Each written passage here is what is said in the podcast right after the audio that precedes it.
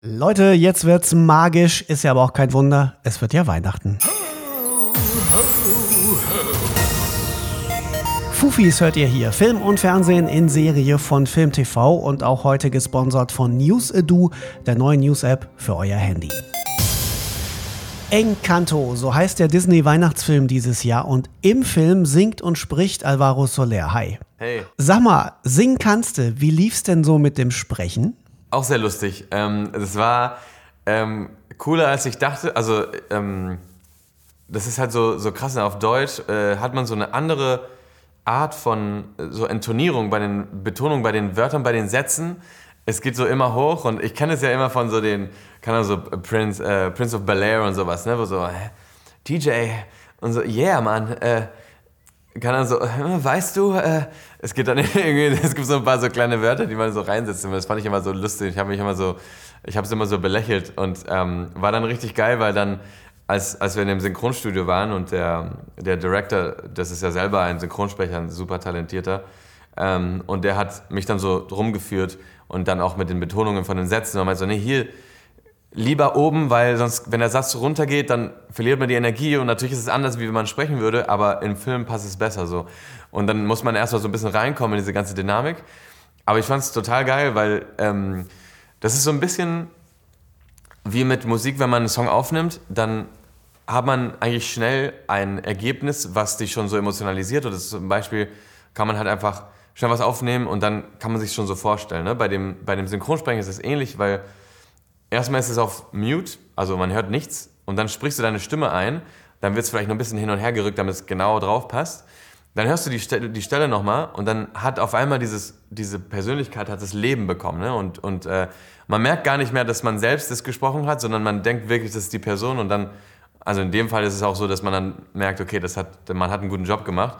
Aber ich finde es total schön, wie man auf einmal den Film sieht, wie er zum Leben kommt ähm, durch etwas, was man vielleicht 15 Minuten davor gemacht hat. Und es ist total bereichernd, diese Erfahrung mitzunehmen. Also es ist total cool. Es motiviert dann einfach weiterzumachen. Und ich wollte einfach direkt einen neuen Film machen, direkt, als ich da war. Dachte ich, gib mir eine andere Rolle. Ich hab voll Bock.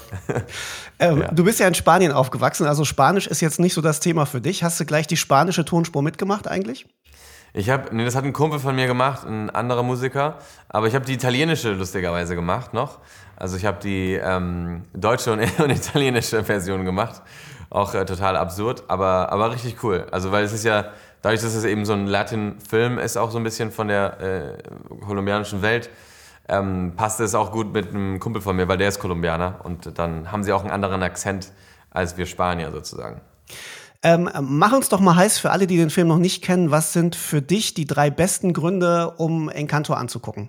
Also Encanto hat einfach die coolste Musik erstmal. Also ich finde, ich bin ja sowieso ein riesen Disney-Fan, auch von der Musik, weil ich finde, dass jedes Mal einfach so krasse Hits aus den, aus den Filmen rauskommen noch und rausstechen. Und bei dem Film ist es nicht anders. Ähm, gibt einfach so viele schöne ähm, Werte, die in dem Film vorkommen. Also viele Werte, die ich teile, auch was Familie angeht, was Tradition angeht, was äh, Leidenschaft angeht. Und auch, guck mal, ich meine, guck mal, wie farbig das alles ist. Das ist super cool. Es ist einfach die beste Welt und es ist, man spürt so viel Freude, wenn man sich das anguckt. Und ähm, ich glaube, es kommt auch jetzt in einer schönen Zeit raus, wo einfach die ganze Familie zusammenkommt und wo, wo man einfach Spaß hat, diese Momente zu teilen mit, mit den Leuten, die man am meisten liebt. Also für mich gibt es einfach tausend Gründe. Ich habe jetzt drei gesagt, aber du weißt, ich würde direkt in den Kino gucken gehen.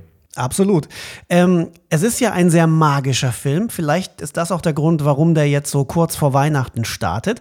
In Encanto bekommt jeder mit fünf Jahren eine magische Gabe, nämlich.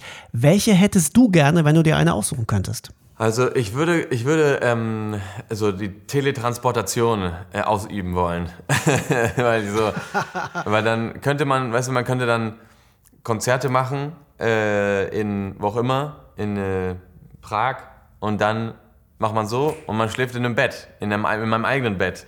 Und das fände ich cool. Oder hat, dass man sich kurz überall, ich gehe jetzt kurz zu meiner Familie mit Mittagessen oder sowas, dann gehe ich wieder arbeiten oder so. Also das, das fände ich für mich, das wäre das Beste. Also ich würde auch alles reingeben und investieren, damit so eine Maschine endlich gebaut wird.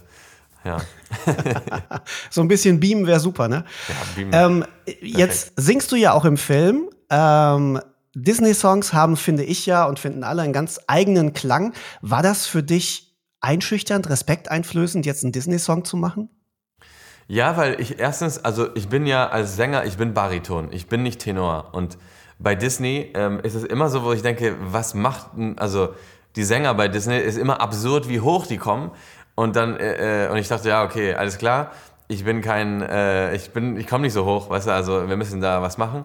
Aber es war gut. Der Song war zum Glück in meiner Range noch und ähm, hat sehr viel Spaß gemacht. Es hat, äh, ich habe ja zwei Songs eingesungen. Der Endcredit-Song sozusagen, das ist der, den, den habe ich in meiner Art gesungen und den, den Song in der Mitte vom Film, äh, Bruno, der ist, der ist mehr so musical-mäßig, Disney-hafter, ne? so theatralischer. Und dann musste man auch in den, oder habe ich in den verschiedenen Zeilen mich auch so ein bisschen, weil mein Charakter verwandelt sich dann auch in, also Camilo verwandelt sich in, in Bruno dann, dieser, dieser geheimnisvolle Onkel, von dem keiner reden will.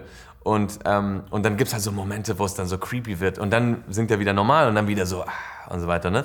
Und das fand ich halt super interessant, das auch so auszuüben, weil wenn man normale Songs aufnimmt von mir, ähm, eben in meinem Album, dann, dann mache ich, werde ich nicht so theatralisch. Ne? Das äh, würde dann ein bisschen absurd klingen. Aber hier ist, war perfekt und äh, hat sehr viel Spaß gemacht. Das überprüfen wir natürlich dann äh, im Kino nächste Woche persönlich, wie hoch du kommst.